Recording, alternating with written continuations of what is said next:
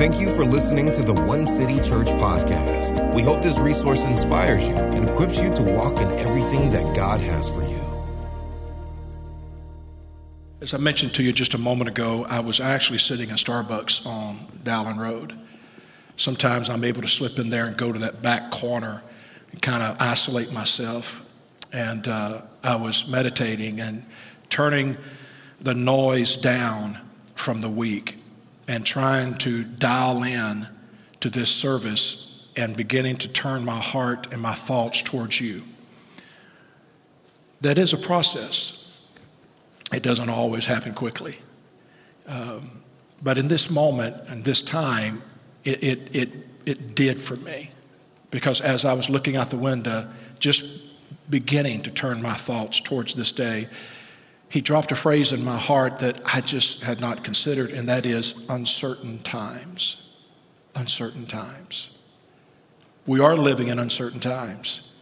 Um, we're all still contending with the pandemic, with COVID 19. We're still trying to understand the economics and what it's going to look like. We're right in the middle of a presidential election, uh, historic turnout on the votes. And we're all trying to understand what the new norm is. Even now, we're contending with it because as it sits today, we have two churches the campus church and the online church. And I don't know that that will ever change. Pastors across the nation are trying to understand how do we do church in 2021 and beyond. I believe it's imperative that churches find the mind of God and that we do change. The message will never change but the method has to. New wine takes new wineskins. And we have to be careful that we don't get stuck in traditionalism. We have to be careful with that. Tradition is important. That's the living faith of dead men. But tra- traditionalism is dangerous because that's the dead faith of living men. And there is a difference. And so we have to hold to our traditions without being bound to any methods. And we have to change as the kingdom of God advances. And so we're all trying to navigate through these uncharted waters. Uncertainty is the only certainty there is in life. If you're saying to me, Pastor, I don't deal well with uncertainty, well, you better get used to it. Because uncertainty is the only certainty there is in life. You don't know what tomorrow will bring. You have to learn how to live with uncertainty, and that's very uncomfortable for all of us. You see, we crave information about the future, and we perceive uncertainty as a threat. We need to know what's going on tomorrow. Research, research shows that the uncertainty of an action, the uncertainty of an action, is more damaging to our health than the action itself. Have you ever said before that, uh, oh, I just wish it would it just, just happen, just get it over with? You see, the, the uncertainty of an action, when is it going to happen, can be more damaging to you than the action itself. Uncertainty and the stress and the anxiety that it brings on your body. Uncertainty can be detrimental to your mental, your physical, and your emotional health. Researchers know this. Our need for certainty and trying to understand what is coming tomorrow has created a whole industry. We have consultants and spiritualists and astrology apps and others. It's created this entire industry out there where people are constantly wanting to know what is coming tomorrow learning how to live in, in uncertain times is the only security that you really have. Because uncertainty is a part of our life. And learning how to cope with that is very important for you, for your physical, your mental, your emotional health. Uncertainty and how to live in these uncertain times is critical for you and I in this time.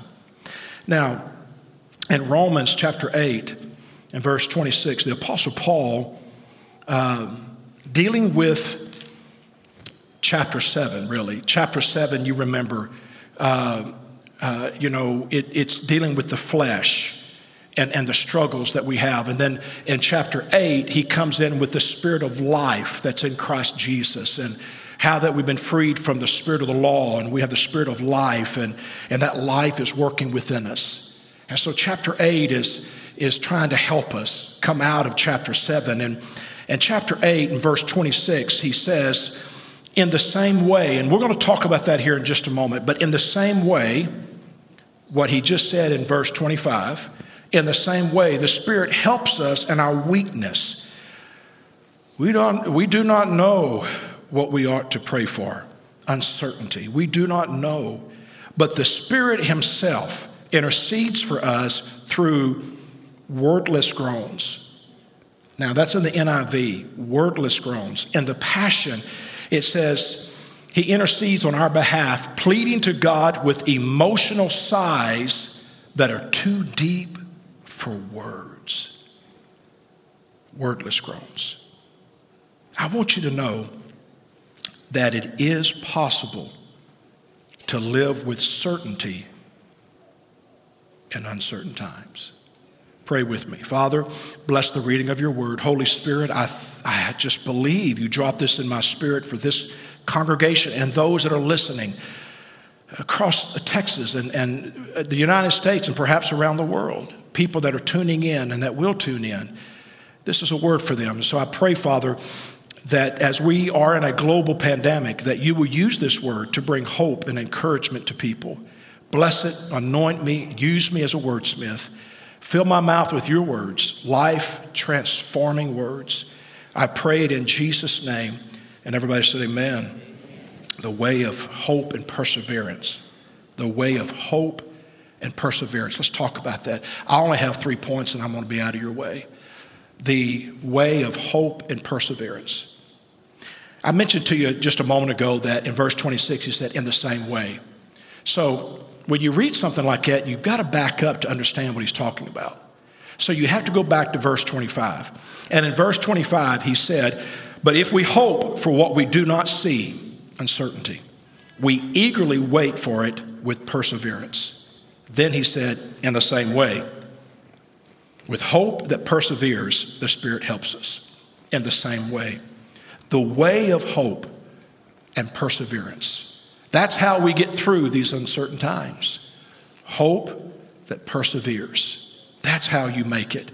So let me give you just three things that you can take home with you, three tools for your tool pouch that maybe you can use in the coming uh, days, weeks, and months. Finding this hope.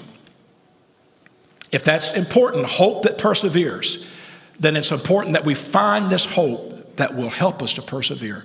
How do you do that? Number one, maintain a biblical framework in uncertain times. Maintain a biblical framework in uncertain times. Paul said in the same way, with hope, with hope that perseveres, when you do not see when you don't understand. You've got to maintain a biblical framework. You see, we can't change reality, but we can reframe it. You can reframe it. I can't change it.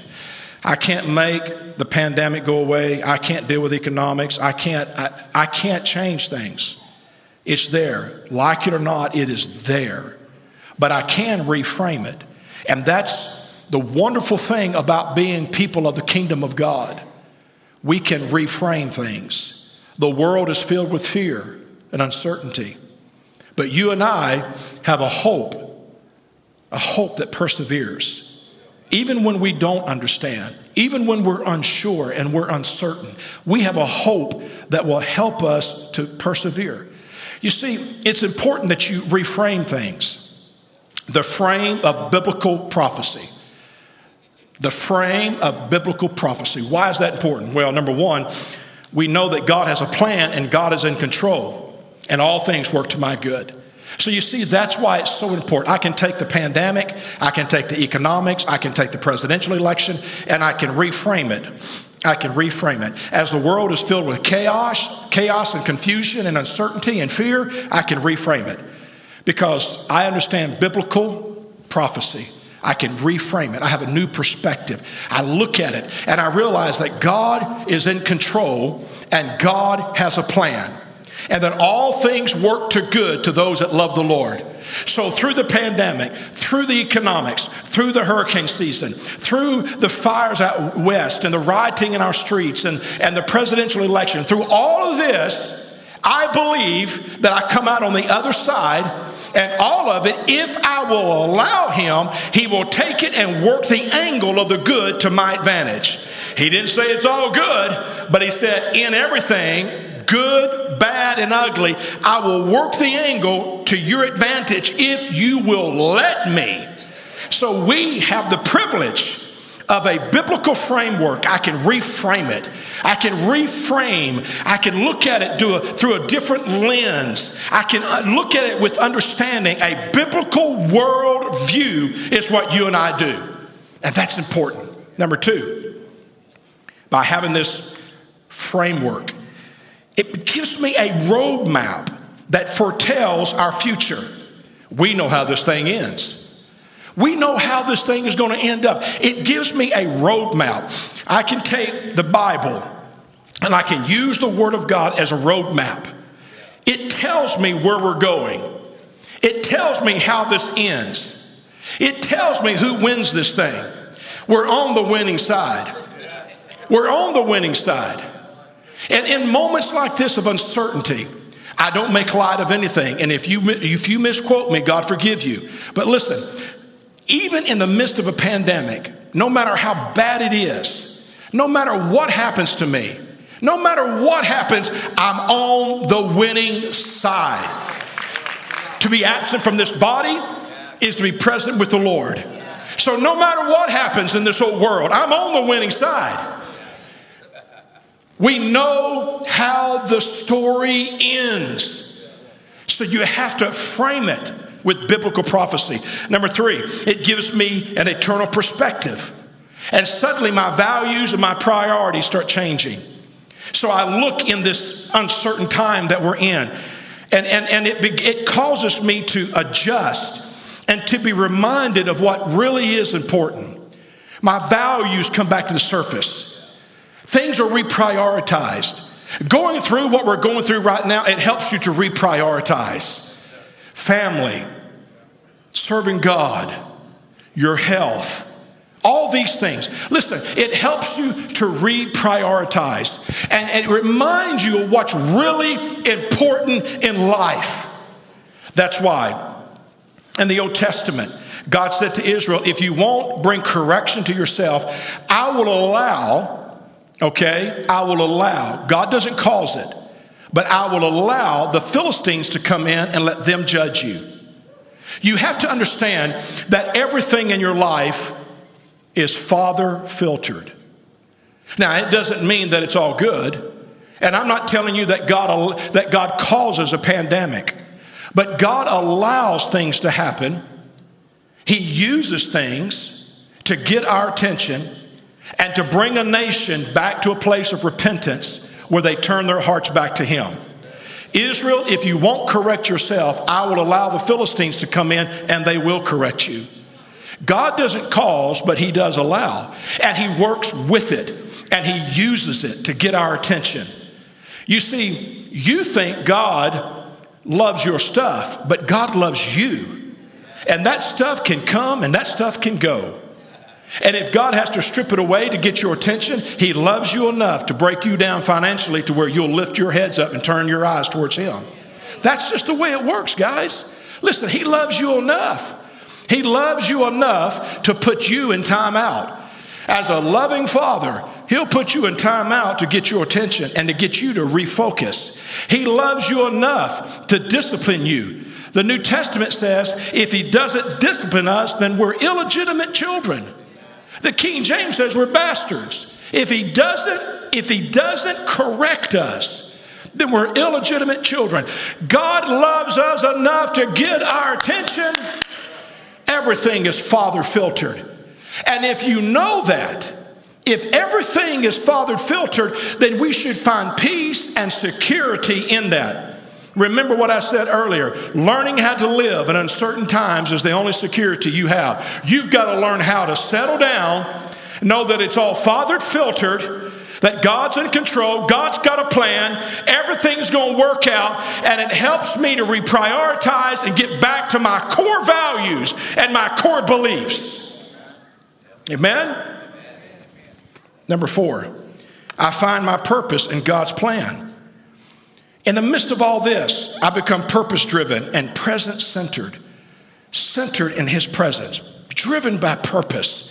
It helps me to find my purpose in God's plan. Throughout this entire year, 2020, I've been, I've been searching and seeking God and saying, What is it you want me to do? What is it you want our church to do? What is the message of the hour? Where are you taking us? Where is the nation going? What are you getting ready to do? What's happening across this nation this year? People have been turning back to prayer, people have been turning back to God. People are seeking God again, and we're rediscovering our purpose on planet Earth. It's not just the accumulation of things things, but it's the presentation of Jesus Christ and the kingdom of God to this lost and dying world.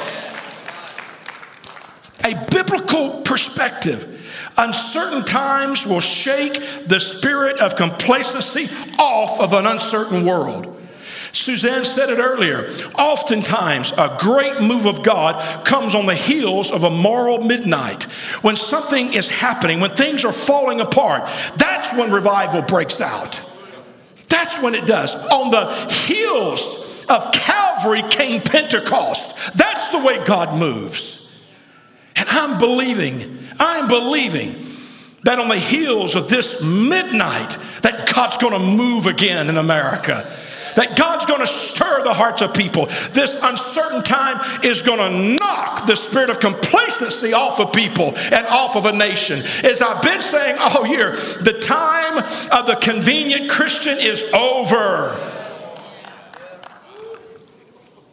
2 Peter 1:21 For prophecy never had its origin in the human will but prophets though human spoke from God as they were carried along by Holy Spirit they were carried so, in the same way, as he said in our text, in the same way, with hope, we will persevere. In the same way, the spirit of prophecy will carry us from where we are to where we need to be. The spirit of prophecy, the biblical framework. What's happening in the world? Well, let me tell you what the Bible says. Well, why, why is there a pandemic? Let me, let me tell you what the Bible says. Well, what's happening with the economy? Let me tell you what the Bible says. Well, what's going to happen with the presidential election? Well, let me tell you what the Bible says. Listen, we have to constantly help the world to see this through a biblical framework because they're in chaos and they're in confusion and they're in fear.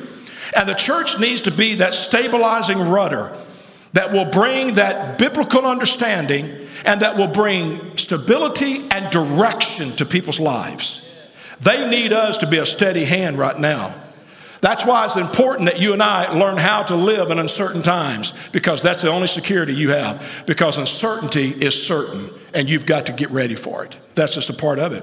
So you need a biblical framework. Number two, how do we deal with this? Learn the rhythm or the pace of grace. In our text, Paul said, in the same way, with hope and perseverance you're hoping, you're believing, you're persevering. And same way, Holy Spirit is going to help us in our weakness.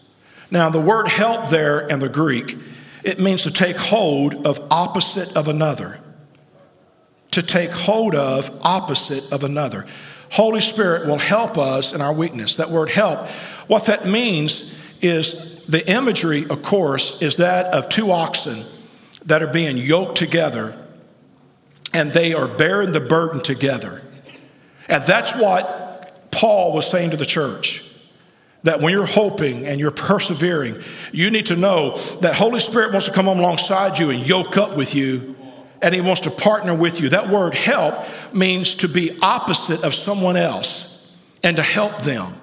Holy Spirit wants to help you.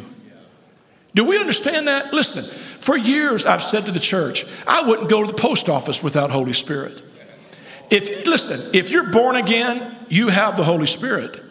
But you need the baptism of the Holy Spirit. You need the baptism where Holy Spirit is able now to manifest his presence through your life. I wouldn't go to the post office without him. You need him. He wants to help you on a daily basis. Jesus said, If I don't come, he won't come. Or, excuse me, if I don't leave, he won't come.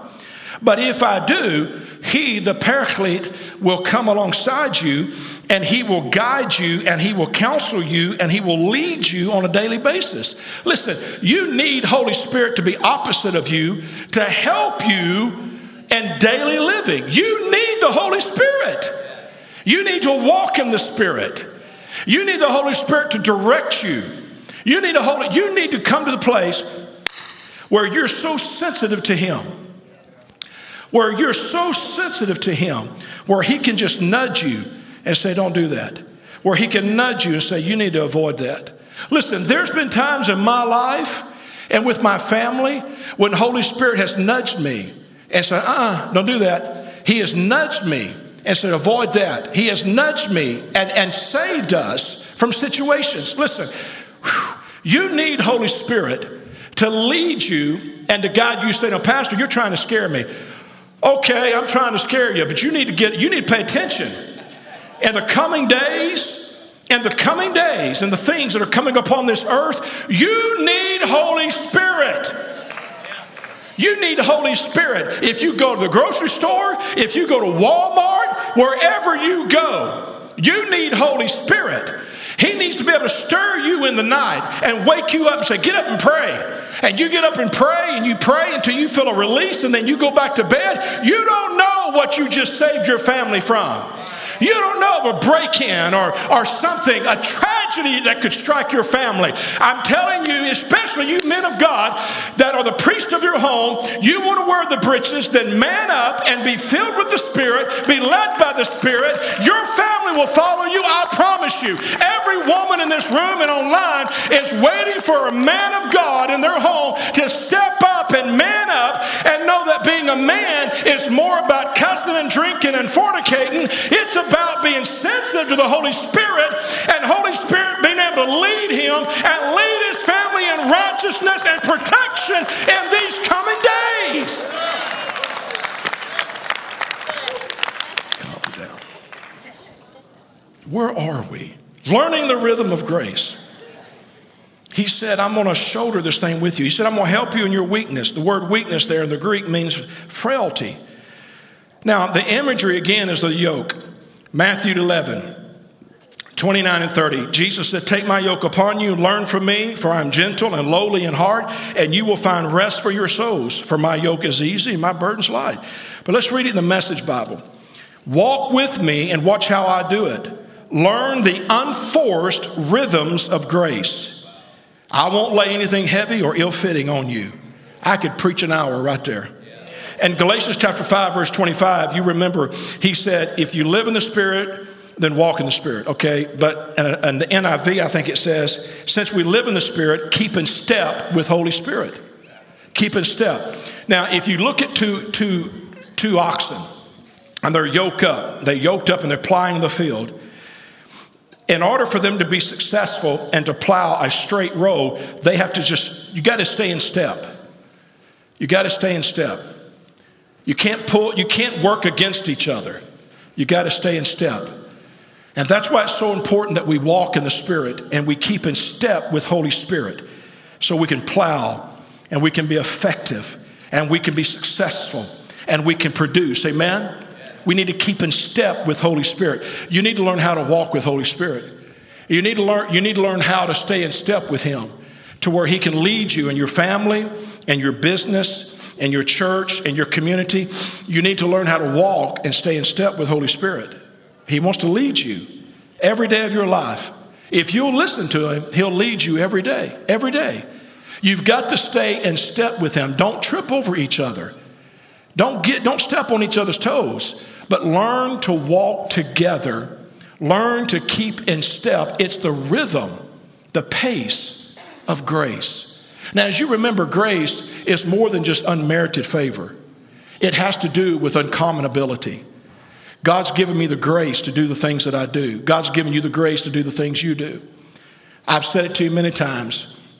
With the call comes a grace to endure the calling. That's why you need to stay in your lane. If you're not called to do something, stay away from it because you won't have the grace to endure it. But if you're called, He'll give you the grace. People ask me all the time, How do you do what you do? I just, I've had, I, I keep getting these these, uh, e- these requests from Lamar students that are saying, I'm writing a paper on government. Would you let me interview you? And, and they, they keep asking this question How do you do this? You know, how are you doing this? And, and, and you, you have to just teach these young people that, listen, this isn't for everybody to be the pastor of one city church. Uh, not in my city, United Aid of Southeast Texas, Beaumont City Council, and all the ministries that we do here in and through this church. But the, the reason you're able to, to manage that and to, to negotiate that is because of the grace of God that comes over you. There's a grace to do that. As with a missionary or with anyone that's called to teach or any, any ministry, to run a business. There's a grace that comes over you. And, and you'll notice that when people are operating in their calling and they're operating underneath their, their grace, they're what we call in the zone. It energizes them. It energizes them because they're doing what they were born to do. And so we've got to learn the rhythm of grace, the pace of operating in grace during this time of uncertainty. They're saying right now, psychologists across the nation are saying that the, the mental and the emotional state of our nation is not good. They're talking about how that alcoholism, drug addiction, uh, domestic violence is on the rise, suicide. The nation right now is sick. It's a sick nation right now because of the pandemic and all that has taken place right now. It's, it's more than they can handle, it's overload. And that's why I just believe that God is allowing things, it's Father filtered, and it's setting a nation up for the church to step up at the appointed time. And with, under the grace of God, the ability to live in uncertain times and be that stabilizing force and to bring a hope, to bring a message, to bring direction, to bring the kingdom of God. I just believe, I want to believe, I want to believe that the glory of God is coming. And when it fills our churches, people are going to rush our churches looking for an answer, looking for hope. That's why it's so important that you and I, right now, learning how to live in, in uncertain times, we learn how to keep in step with Holy Spirit. Right now. Listen, we can't afford to be stressed out. We can't afford to be depressed.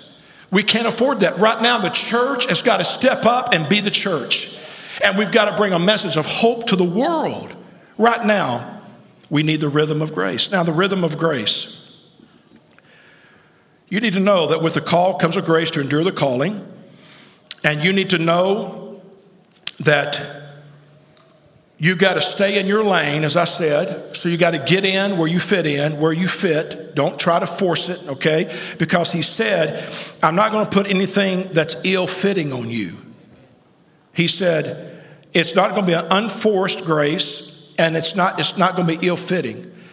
Listen, if you're doing something that doesn't fit you, then get out of it.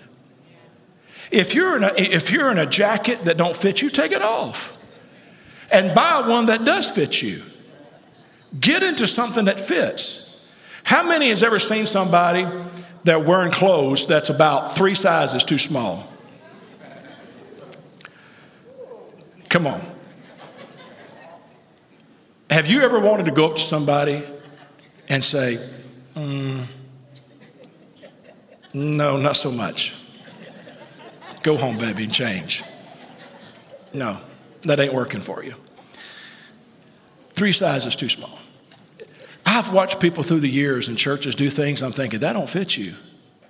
That don't fit you. He said, I won't put anything ill fitting on you. He said, I'm not going to learn the rhythm of grace. Learn to get in where you fit in.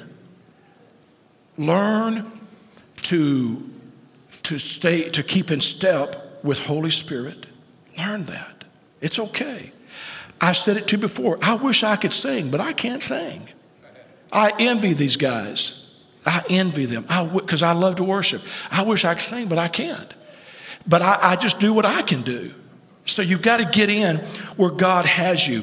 And you've got to remember, guys, whatever He's given you, remember that, that thing around your neck, that's not a yoke, it's a mantle. And, and it's not a, a burden, it's a joy. And so when times get tough and you're in the grind and you're keeping in step with Holy Spirit and you're operating in your grace and you're in your lane, there are times it's going to get tough. But you have to remember, you have to remind yourself this is not a yoke, this is a mantle. This is not a burden, it's a joy, it's a privilege. So, know this. Now, this is key. We're talking about Holy Spirit helping us. We're talking about keeping in step with Him because we're yoked up with Him, keeping in step. He said, Holy Spirit will help you in your weakness. Accepting your weakness activates the strength of the Holy Spirit. You know why Holy Spirit can't help us half the time? Because we won't accept our weakness. We won't accept our weakness. I've said it to, for years in hiring staff and looking for staff that you hire people that compensate for your weaknesses and complement your strengths. That's what Holy Spirit does. He compensates for your weaknesses and He complements your strengths. But you know, He can't help us because we don't want to say, I don't know. Now, is that what He said in our text?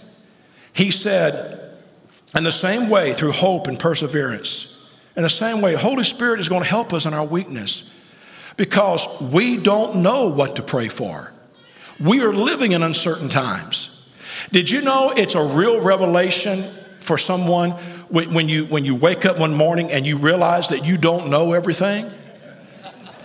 Do you know that's a very liberating thing to be able to, to look at people and say, I don't know. When I was a younger preacher, I felt pressure and a responsibility to have an answer for everybody. But as I got older, I realized that that's never, that's not to happen. That's not going to work. And so I have no problem someone coming to me and saying, Pastor, I, can you tell me? I, I, just don't understand. Can you tell me what this is or why that's happening or what's going to happen? Or can you deal with this? And I look and say, I don't know. That's okay. That's not a sign of weakness, but a sign of strength. Holy Spirit and His strength is activated when I embrace my weakness. In my weakness, the Bible says, He is made strong. You see, He can't help me as long as I'm saying, I got this. Now, we're yoked up together. Envision that, not a, a wooden yoke as with an oxen, but let's envision that with a mantle. It's around his neck, it's around my neck. And I'm trying to keep in step with Holy Spirit. And I'm either dragging, I'm either dragging behind or I'm pushing forward ahead of him. And I'm not staying in step with him. I'm not keeping in step like a, with a dancer. I'm constantly either pushing forward or falling back. And, and, and I'm jerking and pulling and, and I'm constantly saying, I've got this. And Holy Spirit is saying, son, I'll help you if you'll let me. If you'll just let me, I want to help you. But I, I can't activate his strength because I'm unwilling to acknowledge my weakness. Some of the, we all understand that in a service, the greatest miracles take place when I take my hands off the service. When I say, Holy Spirit, you got this. So we have to understand that our, our, our, accepting our weakness activates his strength. Uncertainty is the condition that reveals the rhythm of grace between a man and Holy Spirit. Uncertainty is the condition that reveals that rhythm and that pace of grace. Whenever a man or a woman is able to say, I don't know. Whenever a man or a woman says, I'm going to take my hands off of this. Here's the thing, guys as long as I, I remain in control, he can't. But when I take my hands off, when I say, Holy Spirit, you're in charge, I'm going to follow your lead. I'm going to keep in step with you. I'm going to do what I can do, and I'm going to let you take care of the rest. When I'm able to say, I don't know, I don't know what tomorrow brings. I don't know. When I say I don't have the answer. But you see, we struggle with that. We struggle with that. In uncertain times, when we, when we don't know, when we don't know, we struggle with it because of our pride.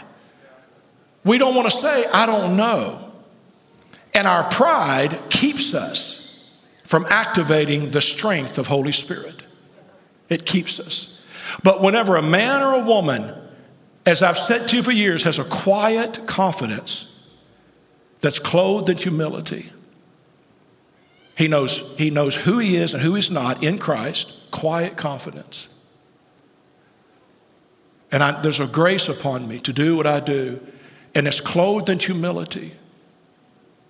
Suddenly, that's a man or a woman that Holy Spirit can get in step with. And in the condition of uncertainty, where that man says, I don't know, Holy Spirit's able to step up and manifest his strength like no other time. How many, how many wants to, how many wants to, to really get close to God? I mean, you really, you, his presence, you love his presence, you, you love his, his, yeah, yeah, his. Okay, well, here's a scripture for you where you can, how many wants to find God? Let's do it that way. You won't find God. Where's God at? Where's God? Okay, you won't find him. You won't find him? You won't find him? You really won't find him. He said, I'm an ever present help in the time of trouble. You still won't find him? the greatest revelations that you'll have of God often comes in times of trouble. Abraham would have never learned him as Jehovah Jireh if he had not climbed that mountain with that boy.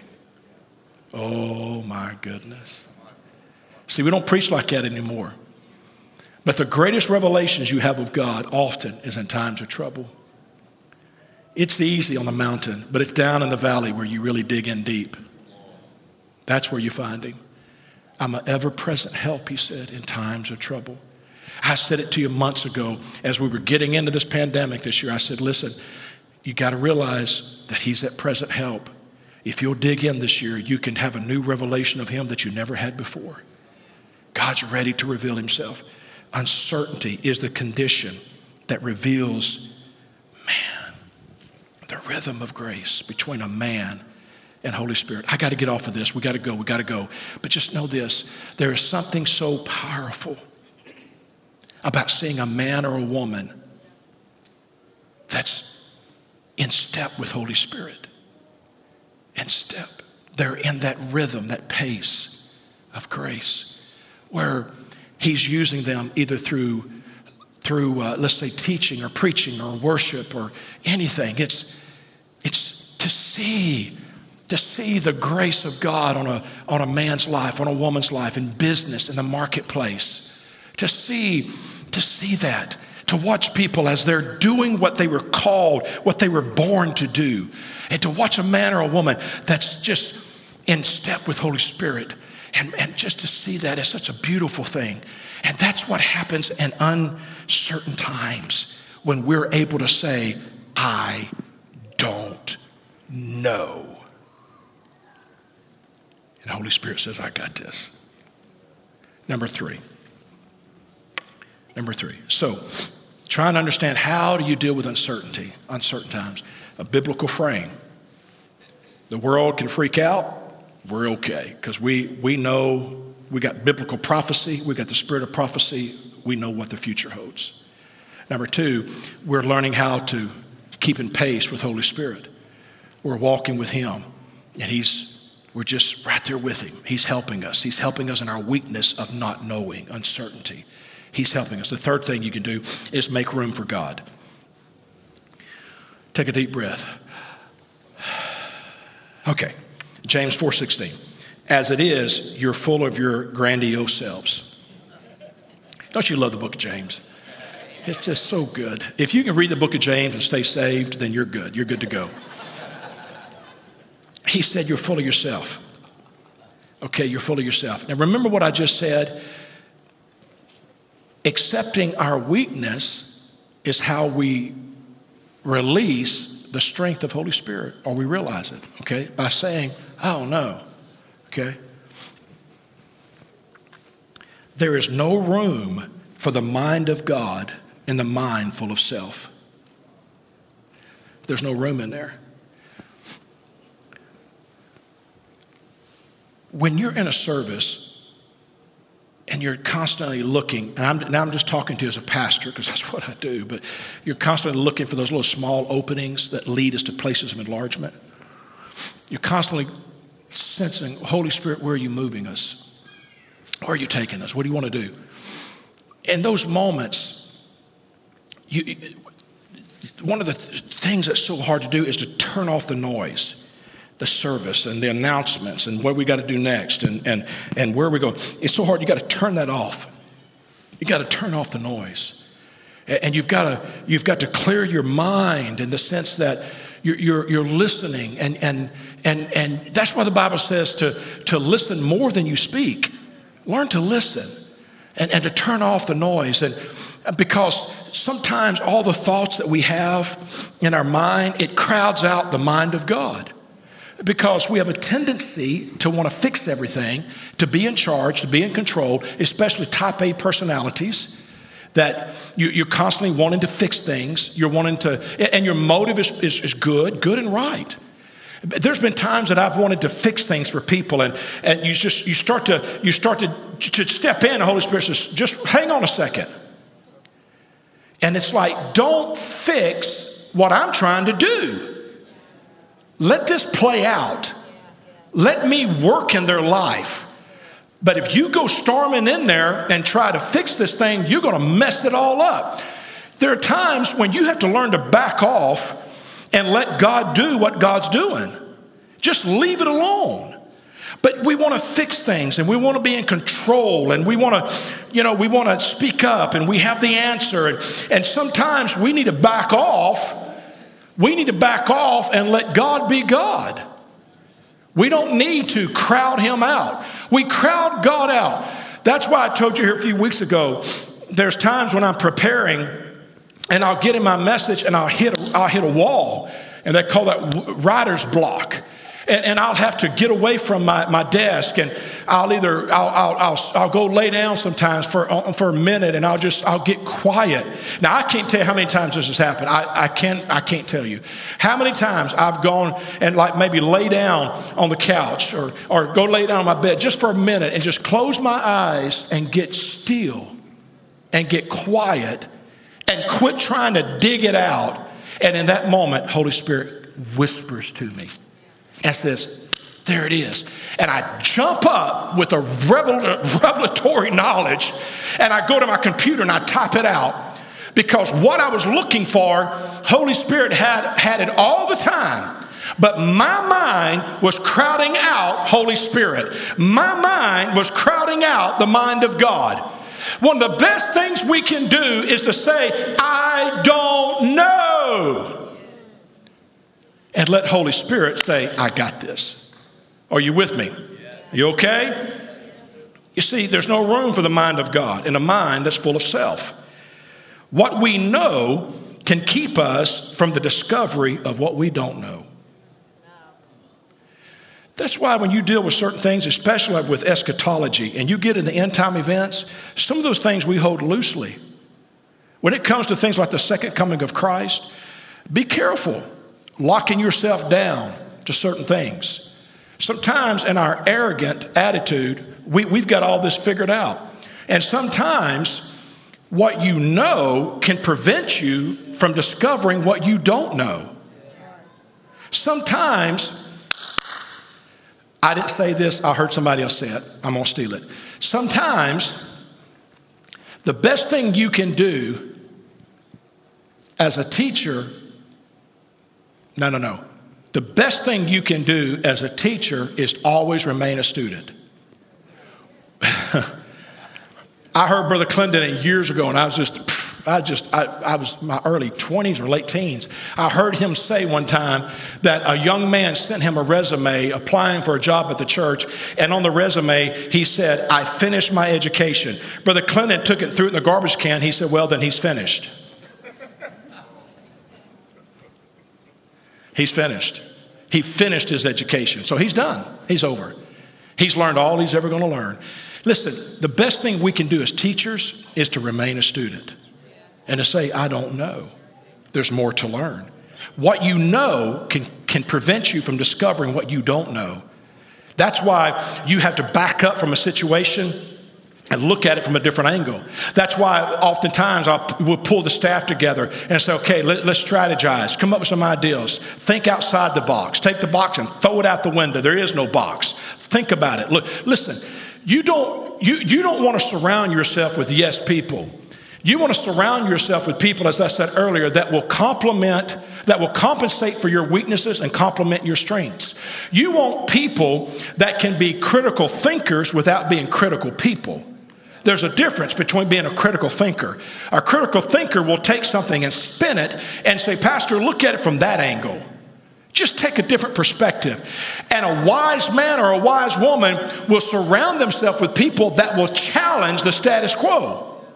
Oh, I'm preaching way better. What you have in mind can push out the plan of God. You've got in mind to do something. I'm going to do this. It's going to fix my business. It's going to fix my church. It's going to fix my family. It's going to. What you got in your mind can push out God's plan. You push it right out. How many times have I thought, this is it? And Holy Spirit says, no, this is it. And I went, Boy, did I miss that one. Be careful with that. The power of we do not know. Oh, Jesus. Okay, David, come help me. Push on me. Make some noise. Make some music. The power of we do not know. We do not know. He said, We don't know what to pray for. Did you know that the greatest discoveries and revelations are made in moments of uncertainty? When you don't know what to pray for, that's when you discover something new, revelatory knowledge. He said the Spirit Himself will intercede for us. Intercession by the Holy Spirit is activated by the humble admission, I don't know. How many wants Holy Spirit to intercede for you? Well, then you activate that by saying, I don't know. Because he said, when I say I don't know, Holy Spirit will step up and intercede for me. But as long as you've got this, as long as you're full of yourself, you're full of your ideas and your, your thoughts, you're pushing out the mind of God, you're pushing out the plan of God, and Holy Spirit can intercede for you. You've got to learn to say, I don't know. Number three, at the end of our words, Holy Spirit releases the language at a deeper level. Now, let me, let me say that again. Because he said he will intercede for us through wordless groans wordless groans. Okay, at the end of our words, Holy Spirit releases the language at a deeper level. I'll explain it. Psalms 42. My deep need calls out to the deep kindness of your love. Right now, the Holy Spirit is saying to us, this nation will say is not healthy mentally, emotionally, some cases physically. The nation is not healthy. People are medicating themselves. People are getting in the grips of depression. People are committing suicide. Businesses are collapsing. Children are suffering. There's a, there's a, lot, thing, there's a lot of stuff going on, okay? Right now, more than ever, we need to come to a place where we say, I don't know. And I don't know what I don't know what tomorrow may hold. But I know God's in control. I know ultimately we're going to win this thing. But I don't know what tomorrow holds. It's it's I, I don't know exactly. I I'm not sure about some things. I've got some questions, but that's okay. And in that moment, when we when we rely on Holy Spirit, He begins to intercede for us. Okay? He begins to intercede for us. And he does it when we run out of words. And he said, it's with wordless groans that come out. The Passion Bible says it's emotional sighs that are deeper than words. There are some times when you can go through something that words will fail you. And what we need to do is learn how to process those emotions through prayer. He said, Holy Spirit is going to groan through us. Who's going to do the groaning? You are. You're going to do the groaning. You don't have to medicate yourself. you can have a release of emotions. You can have a release of all that stuff through prayer. Are you tracking? Instead of medicating, go into prayer and release those feelings that are deeper than words. You can groan in the Spirit. You can sigh in the Spirit. You can allow Holy Spirit to pray through you. He'll release all you. How many times have I come in this sanctuary and I've been so heavy and I've been so burdened that words failed me? And I've noticed that when I reach the end of my words, suddenly Holy Spirit can kick in and He begins to groan through me. And suddenly I'm pouring out my heart in private. I'm, I'm, I'm venting and I'm releasing all those emotions that are deeper than words. And you can get up and walk out and live to fight another day. What this world needs right now alcohol sales are up by what? It's over 200%. It's some stupid number. What we what the what America needs right now is not another bottle, it's not another pill. It's not and I'm not listen, I'm not attacking people that are, are medicating. That's not my point. But my point is, I see their need, but their remedy is the wrong one. What you need is to go into prayer what you need is to pray until you run out of words. And all you can do is groan. All you can do is sigh. All you can do is weep.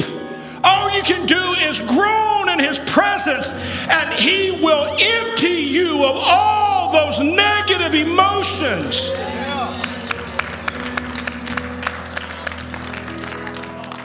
groaning. You need your prayer language more now than ever. Been times in this room there's been times in my home at three o'clock in the morning, recently at my home at three in the morning or, or in, the, in the afternoon or here in this sanctuary that I've gone into prayer and I just prayed with my prayer language because it's to a place where I say, I don't know. And I hook up under the mantle with Holy Spirit. Remember, it means help me, the one that's opposite of me. And I hook up with him, puts a shoulder into it, and I say, I don't know. He says, That's okay, son. Come on, we got this. And I pray in the Spirit. You need your prayer language now more than ever. You need to pray in the Spirit more than ever because that comes from deep, deep, deep inside of you. An emotion that's deeper than your words. And a, a, prayer that's deeper than what you can feel and understand. And you're able to pray. And when you do, Holy Spirit is groaning through you. He's praying through you. And He's interceding through you. And all of that junk that you pick up from this world is coming out. All the emotion and the confusion and the chaos and the hurt and the uncertainty and the fear, all that is coming out. And you get up and you live to fight another day. You need this more than ever right now. My deep calls out to the deep kindness of your love. Psalms 42. Okay. So, the way to find hope that perseveres in uncertain times number one, maintain a biblical framework. Number two, learn the rhythm of grace. Number three, make room for God. Don't push Him out by saying, I got this. It's okay to say, I don't know. It is, impo- or it, it is possible, it is possible to live with certainty in uncertain times. I may not know what tomorrow's going to bring. But I know who holds me in the palm of his hand, and I'm certain of that. Amen. Thank you for listening to the One City Church podcast. For more information about our church, visit onecity.church.